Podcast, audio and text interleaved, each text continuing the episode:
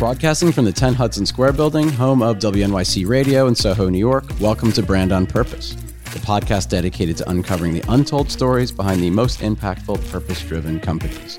My guest today in studio is Anthea Kelsick. Anthea is the Chief Marketing Officer for B Lab, the nonprofit organization that oversees B Corp certification and a number of other initiatives such as the B Impact Management Programs and software, specifically designed to help and inspire businesses to create value for society beyond traditional stakeholders. Certified benefit corporations voluntarily meet standards of transparency, accountability, sustainability, and performance. Anthea has spent much of her career working in brand strategy and design, and as a social impact continues to take center stage, Anthea is at the forefront of the movement of businesses as a force for good.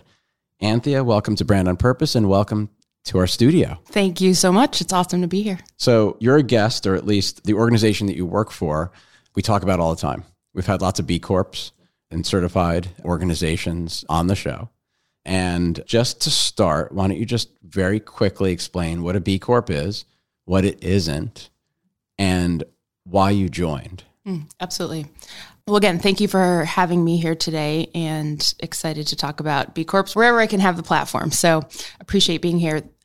B Corp is a for-profit company that meets the highest standards of social and environmental impact. It's that simple. There are three thousand B Corps all over the world. Half of those are in the United States of America and Canada, and they are companies that are at the forefront of this business for good movement.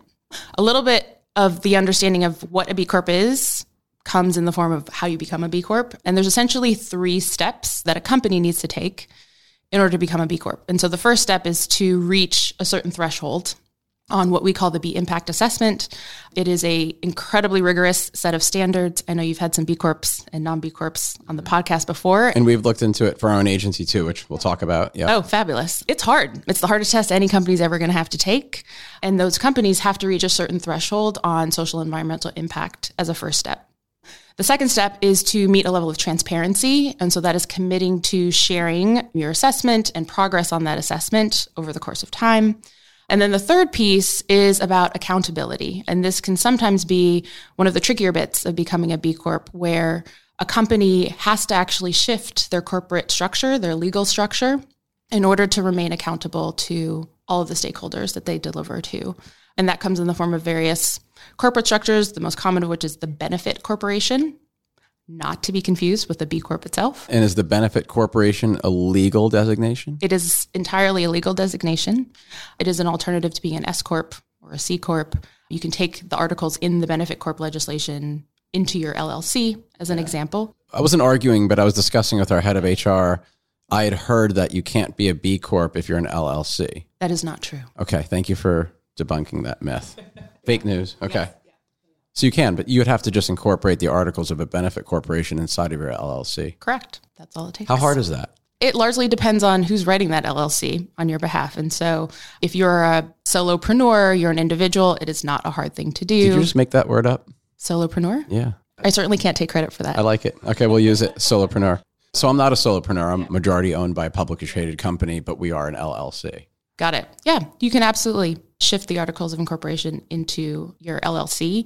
And depending on how that L L C is structured, it might take a vote of who the corporate directors are in charge of that L L C. It's something many, many, many of our B Corps do. How long has B Lab been around? B Lab is the nonprofit organization that certifies these companies. We are the third party, sort of the objective point of view. We've been around for just over thirteen years. It was founded by three friends who'd met in college, as many entrepreneurial stories go, and they'd each gone off and had their experience in the corporate sector and came out with a passion around how to reinvent that in a way that actually helped the people who worked for them, or the communities that they impacted, or the environment around them. And they went through a series of fellowships, did a ton of research with academics and economists and entrepreneurs themselves to uncover what the barriers were for companies to be good companies. And they recognized that the environment was not what it should be from a from a structural or a policy standpoint. They recognized that even if you wanted to be a really good company, as a C E O, you often weren't allowed to because you had to deliver to shareholders. And so they created this organization, which is best known for certifying B Corps. But there's some other things that we do as well that we can talk about. So two thousand seven, is my math yep, right? Yep. two thousand six, seven So the year that the iPhone basically came into the market is when B Labs was founded. And are they still friends? They are still friends. Yeah. You know, the whole old adage of a friendship built on business versus a business built on friendship. So I'm glad to hear they're still friends. That's cool. And in terms of your own journey, so you worked for like an oil company when you just got out of college, right? I did indeed. How did that make you feel? I mean, at the time it was... There's nothing wrong with oil companies. We still need oil. We all need oil. We but... all need oil, and we all want oil companies to be some of these better companies Correct. And figure out different ways to, to power our world. The reason I ended up in big oil, and I was, I worked for a strategy consultancy in Paris for three years that helped with advisory services for big oil. Our clients were Exxon, Chevron, Shell, and the like. This is after grad school? This is after college. Okay. And so it sounds incredibly impressive. And I should tell our listeners, you're like super smart. You went to Stanford undergrad. I did go to Stanford undergrad. And then undergrad. Went to Penn to get your master's. M B A. M B A, yep. Right?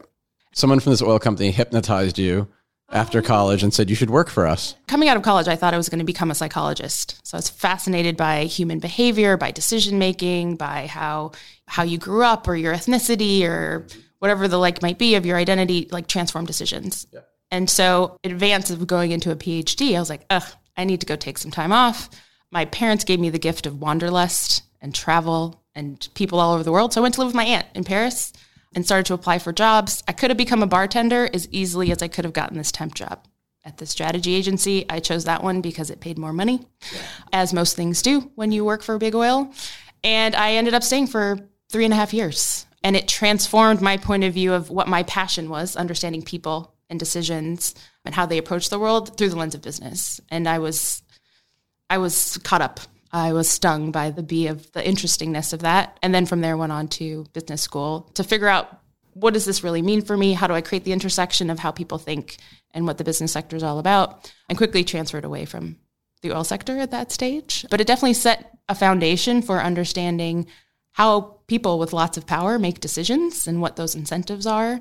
And later on in my career, understanding how some of those things probably needed to shift in order to see the world we wanted to. And maybe I'm wrong in asserting this, but isn't it less about the person who works in these companies or the people and more about the systems that gate their ability to become more progressive or modern sometimes, or they're used to doing the same thing over and over again? And of course they are, they do have to answer to shareholders, but obviously people can make that change, but they're also kind of stuck in a system that doesn't necessarily allow for a lot of that change, right? Absolutely. And I think it's a combination of the two. It is it is people as individuals, and it is the system that they operate in.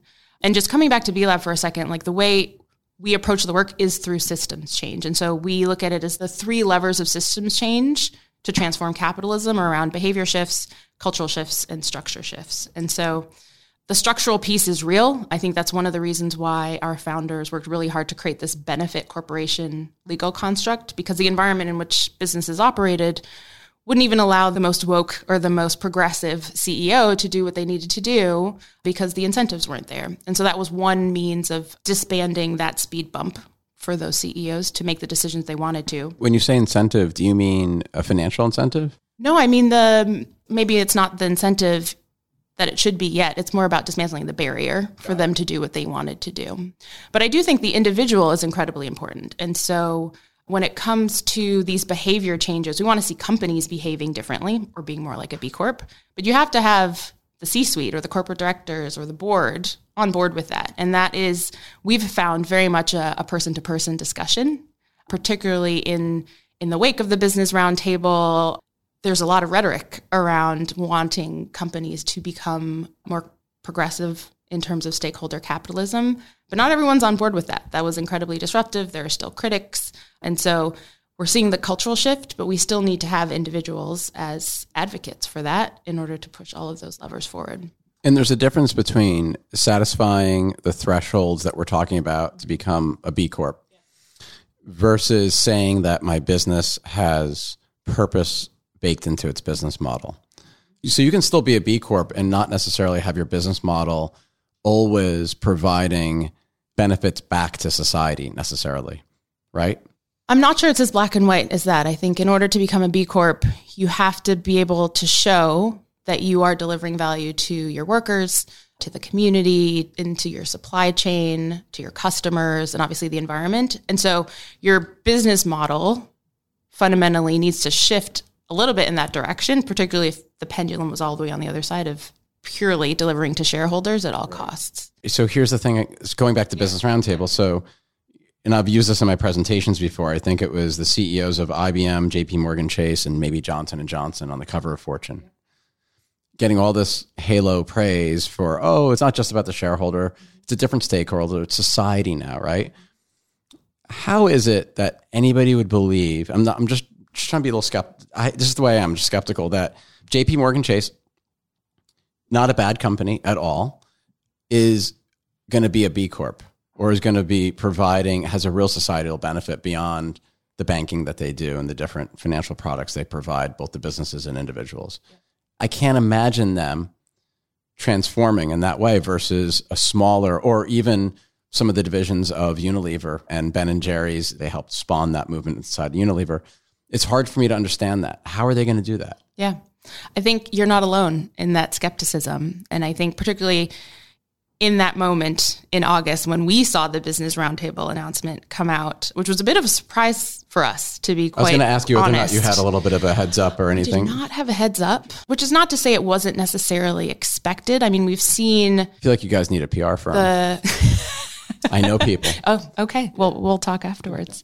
I think the tides had been shifting in... things like Larry Fink's annual C E O letter, where you're starting to see, you know, the biggest asset manager in the world talk about the need for companies to have a purpose beyond purely shareholder value.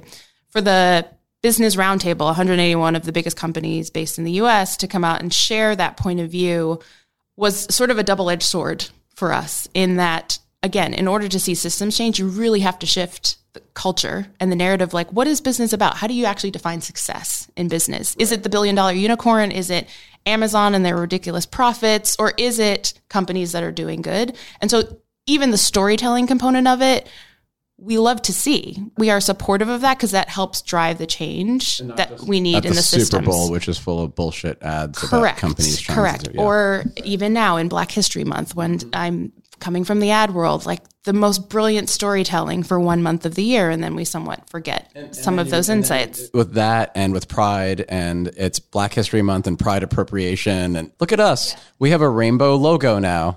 Yeah. Great. Great. You guys are amazing. And so the stories are one piece of the puzzle. And right. so we support the stories. Those are the things that help shift culture and actually get all of those stakeholders on board to, hey, like this is a new thing that we need to be looking for and that we need to demand. Okay. However, the other side of that sword is the action to actually support that. And so at the moment, we see it largely as rhetoric. It is a story that the largest companies, the largest asset managers are talking about, which allows them to get credit for things that they are not yet doing.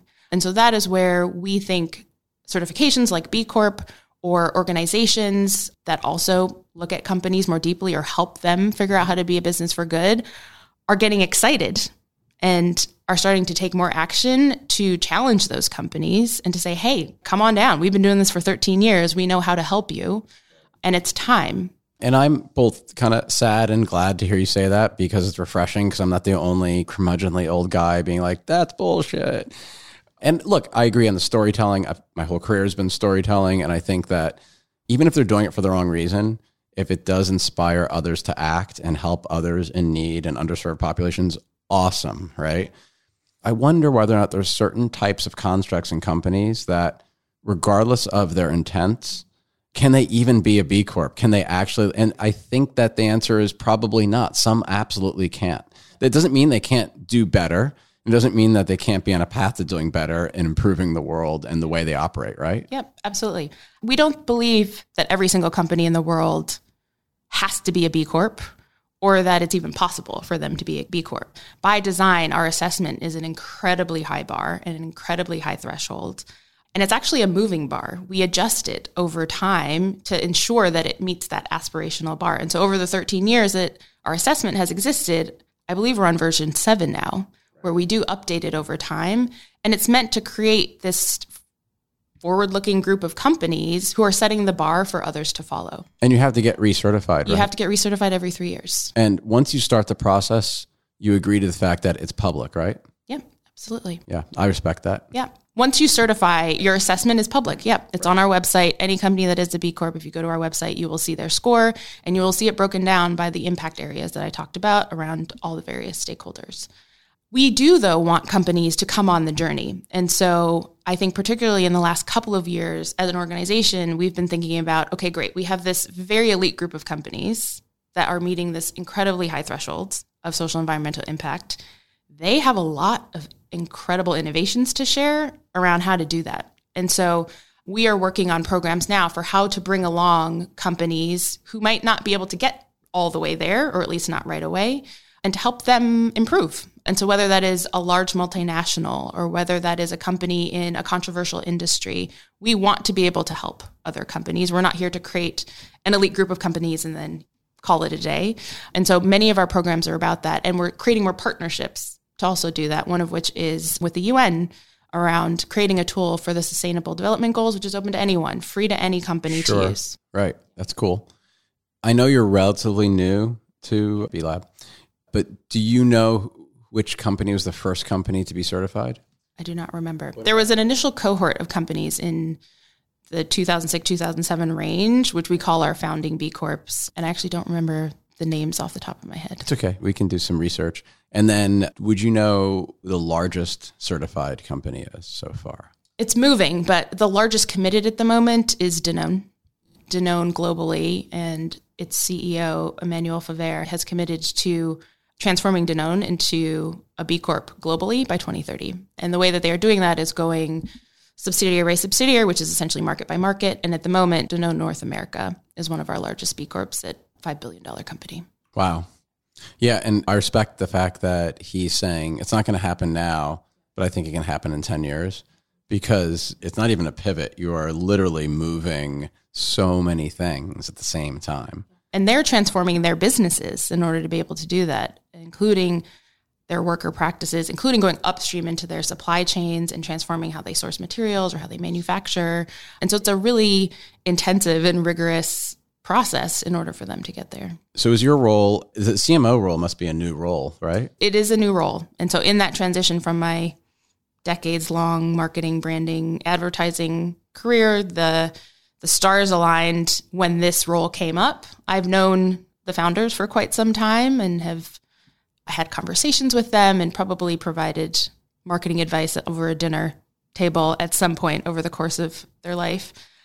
And when this role came up, it was the stars aligning on how I could then yeah, serve I mean, this movement. It's a dream, really. It's a dream role. Absolutely. Jumped at it. And my guess is that from a macro standpoint, your role is to help up level awareness, the benefits, and to put more candidate organizations for consideration who want to go on this journey into the pipeline. Absolutely. Absolutely. How long have you been in this role now? It's been a year and a half. Okay. So it's long enough. What tactics, let's talk a little tradecraft for a second. What tactics do you think have worked really well and what's not working? I think what works really well is when our B Corps come together to tell a story. And so we also have to figure out how best to reach different kinds of audiences. And so what we've discovered is the most impactful and most breakthrough way of our message to get out is when B Corps come together to tell a story versus B Lab necessarily telling that story. We are, I joke, and people might cringe when I say this in one back in the office, but like we are the wizard behind the curtain. We don't necessarily need to be at the forefront. We want to uplift this group of companies that are doing amazing things and living and breathing what it means to be a good company. I imagine that you're certified yourselves. We you're use the assessment on ourselves. So we are technically not certified because we're a nonprofit. Right. Only for-profits can certify. But yes, we like to live into the model and meet those assessment needs. Okay, so shared stories help. So shared stories help. I think the most breakthrough moment we had, frankly, was in response to the Business Roundtable, where not only were a bunch of B Corps coming together, but we were also inserting ourselves into the conversation that was overtaking at least business culture for that month or two. The other tactics that we are experimenting with that I would say have had some success, but that we are still struggling to figure out is how to engage consumers or the public with a message of like, this is what a B Corp is, this is why it's important, and then this is how you can engage or activate or become part of this movement. It's a tricky concept to articulate to a consumer in a way that differentiates it clearly from organic or fair trade or LEED certification, like what makes it different. And fundamentally, it's about looking holistically at an entire company, and the intricacies of that can get lost in the details. And so we miss out on a really breakthrough message to consumers. That being said, we had pretty good success with a campaign called Vote Every Day, which we launched in the fall of twenty eighteen on the back of the midterm elections.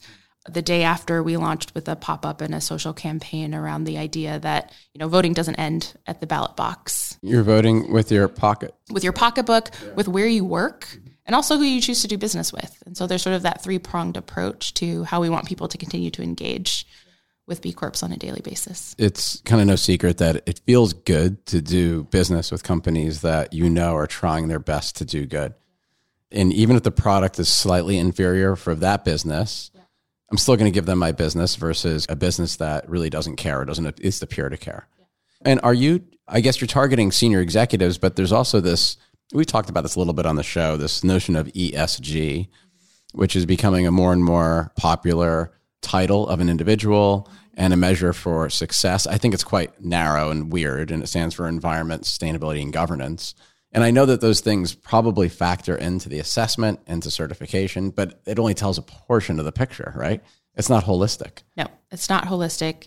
And that being said, I mean, we are willing to engage with anyone in an sure. organization. Our our customers, so to speak, inside any of our prospective B Corps or existing B Corps, it spans the range of the C-suite to sustainability leads and even to marketing leads, as creating the story around a point of differentiation through the B Corp certification. I think what we've learned, though, is that for a company to make it through the assessment and to continue on and recertify, it really does have to come from the top. And so we try to work more often than not with the C E O or even with boards occasionally to ensure that the the certification and the interest in the certification is real, because it does require a pretty significant investment in certainly time, but sometimes financially as well.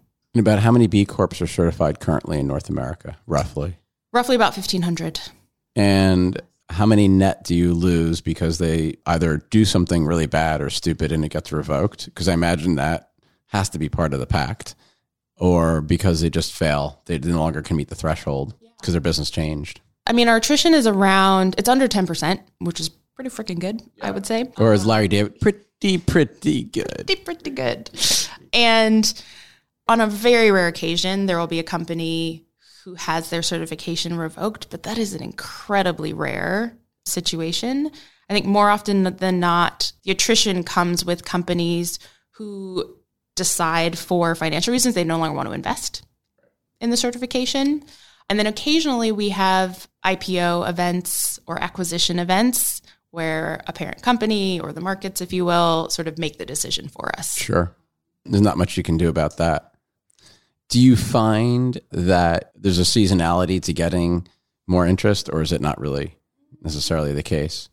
Or is it based on news cycle? Like when the Business Roundtable made that announcement, which I know we have very mixed feelings about, yeah. I imagine that you got some sort of influx, right? Absolutely. Some, some inquiries. We certainly got many inquiries, some of which were from the Business Roundtable companies themselves.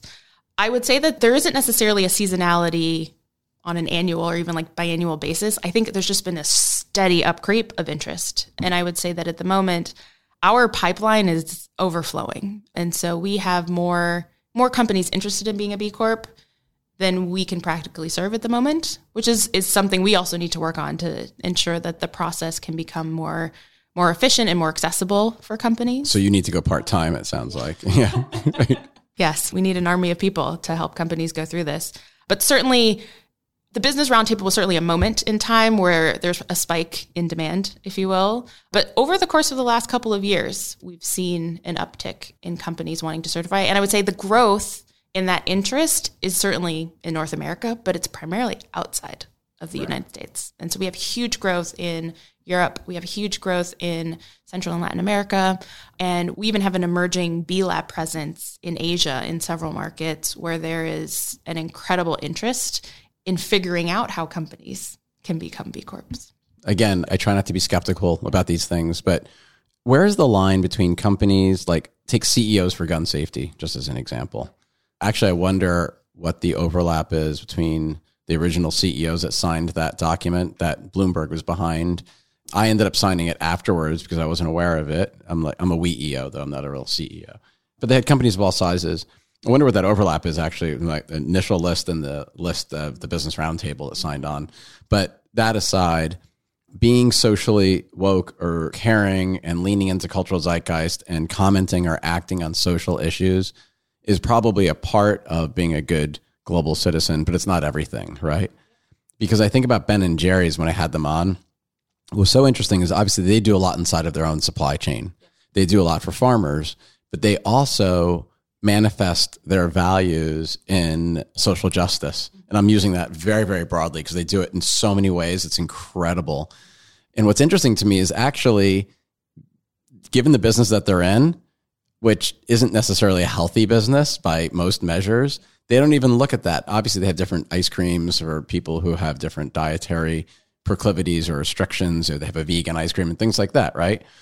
But they don't even go there. So it's all about permissioning, right? So what gives Ben and Jerry's permission to talk about social justice issues? Not quite in the same vein as Kendall Jenner trying to give a member of law enforcement a Pepsi and think everything is okay, right? Because that was like, talk about purpose washing and race appropriation, all sorts of things, right? It was bad, bad, bad. And we still can't get over it. But where does B Corp or B Lab come into play when it comes to social issues versus business issues and permissibility and what you can and can't comment on? And how does that all work? It's yeah. very confusing, I think, to a lot of consumers as well. Yeah. As B Lab, we are by no means the adjudicator of who can say what. Taking Ben and Jerry's is like the prime example, or even a Patagonia, both of whom are B Corps. Their C E Os talk about, we are environmental justice warriors, or we are racial justice warriors, and we happen to make ice cream, or we happen to make apparel. And that is built into the D N A of those companies. And I think the permission and the reason why they're able to do those things is because it's authentic. I mean, they're out there suing the government, or they're out there partnering with Black Lives Matter to support their work. And they have the courage to do that. They have the courage to do it. And they're willing to And they're say, willing to invest in it. Yeah, and they're willing to, in some cases, forego certain customers who don't believe in that. They're like, fine, then don't. This is then what we believe in. Then. Right. And this is why we're here on this planet, is to serve these issues. But there's an incredibly wide range of types of companies, even within the B Corp community, which is its own special group, where there are companies who are willing to go out and have those conversations. And there are those companies who certainly are not willing to have those types of conversations, but are doing a whole boatload of work to ensure that internally and from an operational standpoint and a supply chain standpoint, a work chain standpoint, worker standpoint, that they are the best companies in the world. And so it really depends on the permission piece, I think, comes from whether your audience is listening and whether they believe in you. And are you are you doing things akin to the Kendall Jenner ad, or are you doing things akin to suing the government because you believe that they have taken lands that they shouldn't have? And so what are the actions, I would say, to back up the storytelling? And that's, again, where I think the stories and the real action behind what supports those stories becomes the differentiator between truly purpose-driven companies like a B Corp. And there's certainly others that are not B Corps that are doing similar things. I have one ask of you guys. There's still to date no real either think tank or third-party organization that calls bullshit on companies that are purpose washing, either through creative campaigns or through statements that don't have any proof behind them. And I would love to see B Lab create, it's a separate division. It'd be part of B Lab, but call it like almost a consumers union version of itself that tracks and analyzes and actually calls out, not shaming, but calls out into question organizations that are just full of shit. It bothers me. And I feel like I'm the lone voice. And clearly, and I'm sure I have really limited my ability to get certain clients because I have shamed them or at least called them out. There's not enough of that. And I know that's not your business, but maybe you can create like a side hustle, something, because I just think that's what's really missing right now. We've over-indexed into this purpose, purpose, purpose, purpose. You know, it's like, whatever. But we haven't really put a strong filter on it. Yep. I one hundred percent agree in the the need for the calling out of purpose washing, of calling bullshit on these incredible stories that then have not a whole lot to back them up.